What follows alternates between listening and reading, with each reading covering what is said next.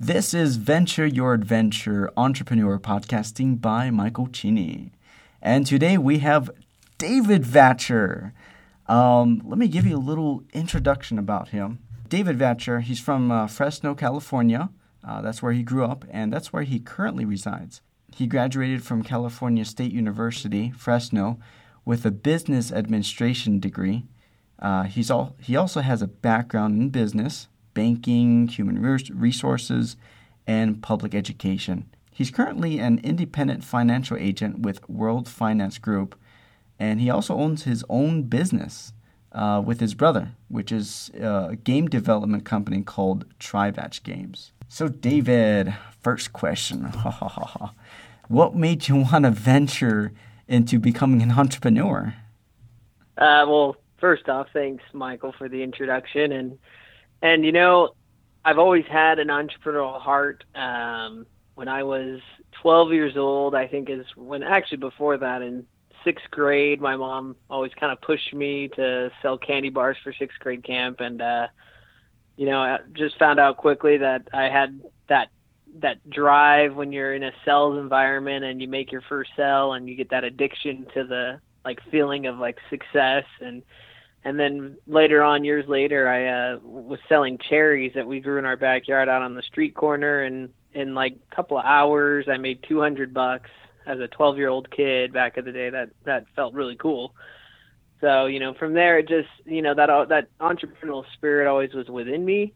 Um but you know it took a couple of years in corporate america for me to really realize that you know my uh you know, I was salaried working for the school district as a human resource manager and kind of found out quickly that, you know, my income wasn't going to rise unless I owned my own business. And that was, mm-hmm. you know, I was looking around at people and, you know, I was saw people and said, how do people, you know, how, how are the really wealthy people getting there? Like, how, why are they so wealthy? And, you know, I'd worked at CompUSA and I knew we were owned by one of the most wealthy people in the world. And more I looked at it and I said, wow, the, the business owners are the ones that, you know, are the really affluent in the world.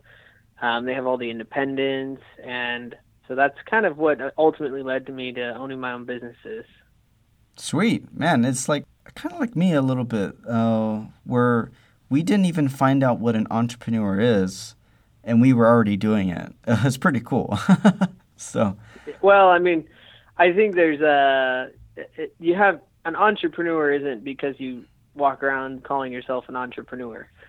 Um, I think an entrepreneur is, is just a name or, or title given to people who have those similar attributes uh, or mindset, I would say. So mm, yeah, yeah, I mean, I think most entrepreneurs start off as an entrepreneur not knowing what an entrepreneur is. yeah, that's right.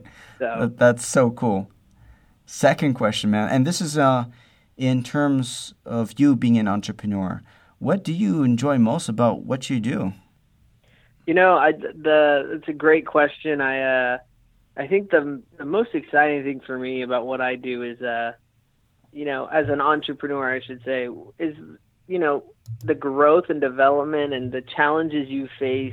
Um, being an entrepreneur are so drastically different. You know, when I was an eight to five kind of guy, even on salary, you know, you you don't have to create anything really. I mean, you just show up to work and you just work, right? And, yeah. and being an entrepreneur, you know, I have to create my own market in my businesses. You know, I, I have to create all this stuff, not only the products and services on the tabletop gaming side. I mean, on the financial services side of my that business of mine, they already exist, but I have to create market, right? And I have to create yeah. interest and bring value uh, that's stuff you don't have to do in the regular world, and that part is what really excites me. It's the biggest challenge, I think, also. And I, I mean, I tell people today that's the reason I went into owning my own business, is because it's the, one of the most challenging things in my life that I've ever done, uh, but it's also the most rewarding. Yeah, it's it's a real challenge. I mean, you're doing stuff you've never even imagined you thought you would be doing. so that that's that's yep. really sweet. It's a it's a big challenge, and you know, as an entrepreneur, you, you just gotta step it up a, a notch, and you, you, get to have that creative aspect. So that's cool. Cool. Next question. Uh, out of all the obstacles you have, what kept you motivated to keep going and not give up?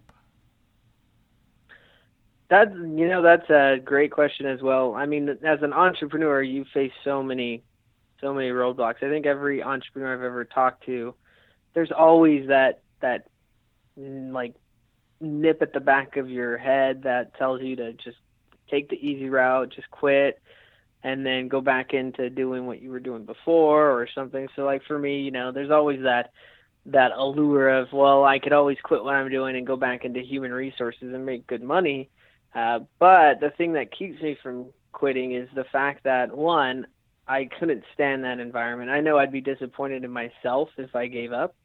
Um, and you know, the other thing is just I just know that you know if I keep at it and keep working and and doing what I need to do, I'll eventually in a shorter time frame reach that kind of you know financial independence that we all I think want in this world um, I'll be able to achieve that with just time. And I just need to give, you know, give time and work hard, and I'll be able to reach those dreams that I've always had in a shorter period of time than if I were to try to do it in like a corporate environment. Hey, I'm really curious. So, what got you started in this whole board game thing? So, the tabletop gaming business, um, that was, you know, it, it kind of was a hobby that flourished into a business. Mm-hmm. Um, you know, my brother and I, we were, you know, huge video game fans growing up, and, and then we kind of in high school started. You know, we were introduced to Settlers of Catan. And, oh yeah, I just played that of, like two days ago. yep, huge game, right? Everyone knows it. And then we we got into more and more tabletop gaming, um, and then we got to a point where we started changing the rules of gaming, and uh, so we started tweaking things to like how we would want to play them.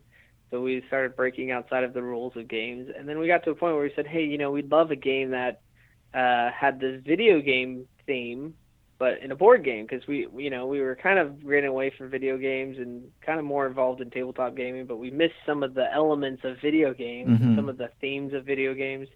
And so then we just said, "Hey, how about we just design our own games?" So we started on a we started on one game, and it became a mess.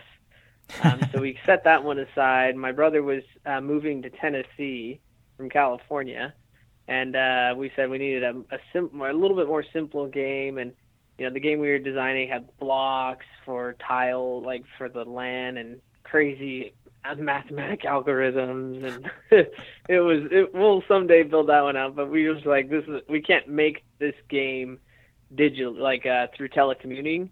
We need a game that we can you know you he could be working on and I could be working on. We you know so our first game we actually developed most of it via Skype, yeah, and telephone calls and and if you've ever heard of like Voxer, we Voxered a ton. So um, that you know the cell phone walkie-talkie app, um, and so we uh we did our first game was developed mostly through that, um, but you know and so it was it started off purely card based and then kind of went from there. So then we developed that game, and that one's an intense uh, role playing game. But uh, we realized that the market for that is is not the highest in demand. So then we that's when we started developing a few of our other games so we can uh, appeal to more interest in people and help mm-hmm. kind of spread the tabletop gaming industry out to more people because um, if you talk to most people today, they they still think of tabletop gaming as like the average person thinks of like Monopoly or yeah. like you know those games from like you know the 1930s. so yeah, uh, they they forget they don't even realize that there's a whole vast world of tabletop gaming. So you know that was kind of our way of you know appealing to that crowd and bringing some unique and helping bridge the gap between people who don't play tabletop gaming yeah. and those that do. That's cool. That's way awesome. Yeah. So here's the situation. Your doctor said to stay alive, you must eat two uh, twenty thousand calories tomorrow. What would you uh, What would you eat? uh, I'd be in heaven.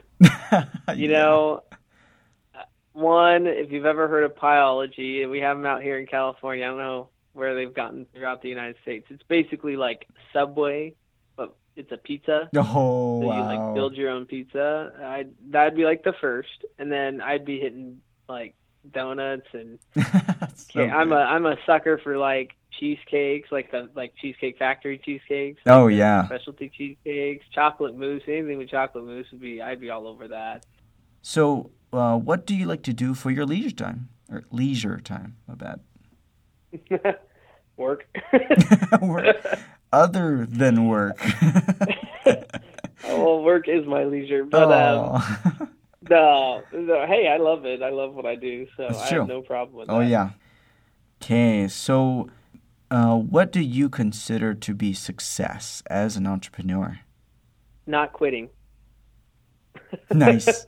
That's a good one. Yeah, That's I mean, really good. Actually. You know, I well, no, I and I think you know people people put the dollar sign as your success as an entrepreneur, and I think you know success is develop you know improving every day because a lot of you know things as an entrepreneur is your mindset, and the the more you improve your mindset.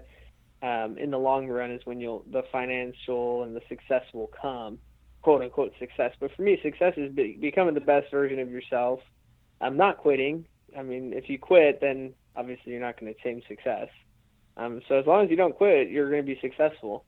Um, but you know, I think it's you know becoming the best version of yourself and seeing yourself change every single day. You know, I, one of the things I look at is where I was a year ago, and uh, I'm like, wow, I'm totally different. In fact, I look at myself a year ago and say, man, if I was still in my job, I'd be a totally di- I'd be able to do my job totally different, but it's the me now would never go back to that job. So so, you know, constantly self-developing I think is the most critical element of six, being successful. You know, you re- you see all this stuff on like these are the seven steps of becoming a successful person, or the 10 guy tips of successful people. These are the 10 things and oftentimes you read those and they're just they're just you know self development or motivation positive habits or self development things. And so i mean ultimately if you do it it'll lead to success. And i think the hard part for entrepreneurs is that we we associate success with dollar signs. And uh, what people don't realize and this is what i tell you know team members of mine or other partners of ours they look you know when you're self developing and trying to build a business you have to give i always give myself 60 to 90 days to see a result of something I'm doing today. So, and by doing that, it also helps me, you know, stay focused. Because look, I know that I'm investing right now for things that I'll see results in 60 to 90 days.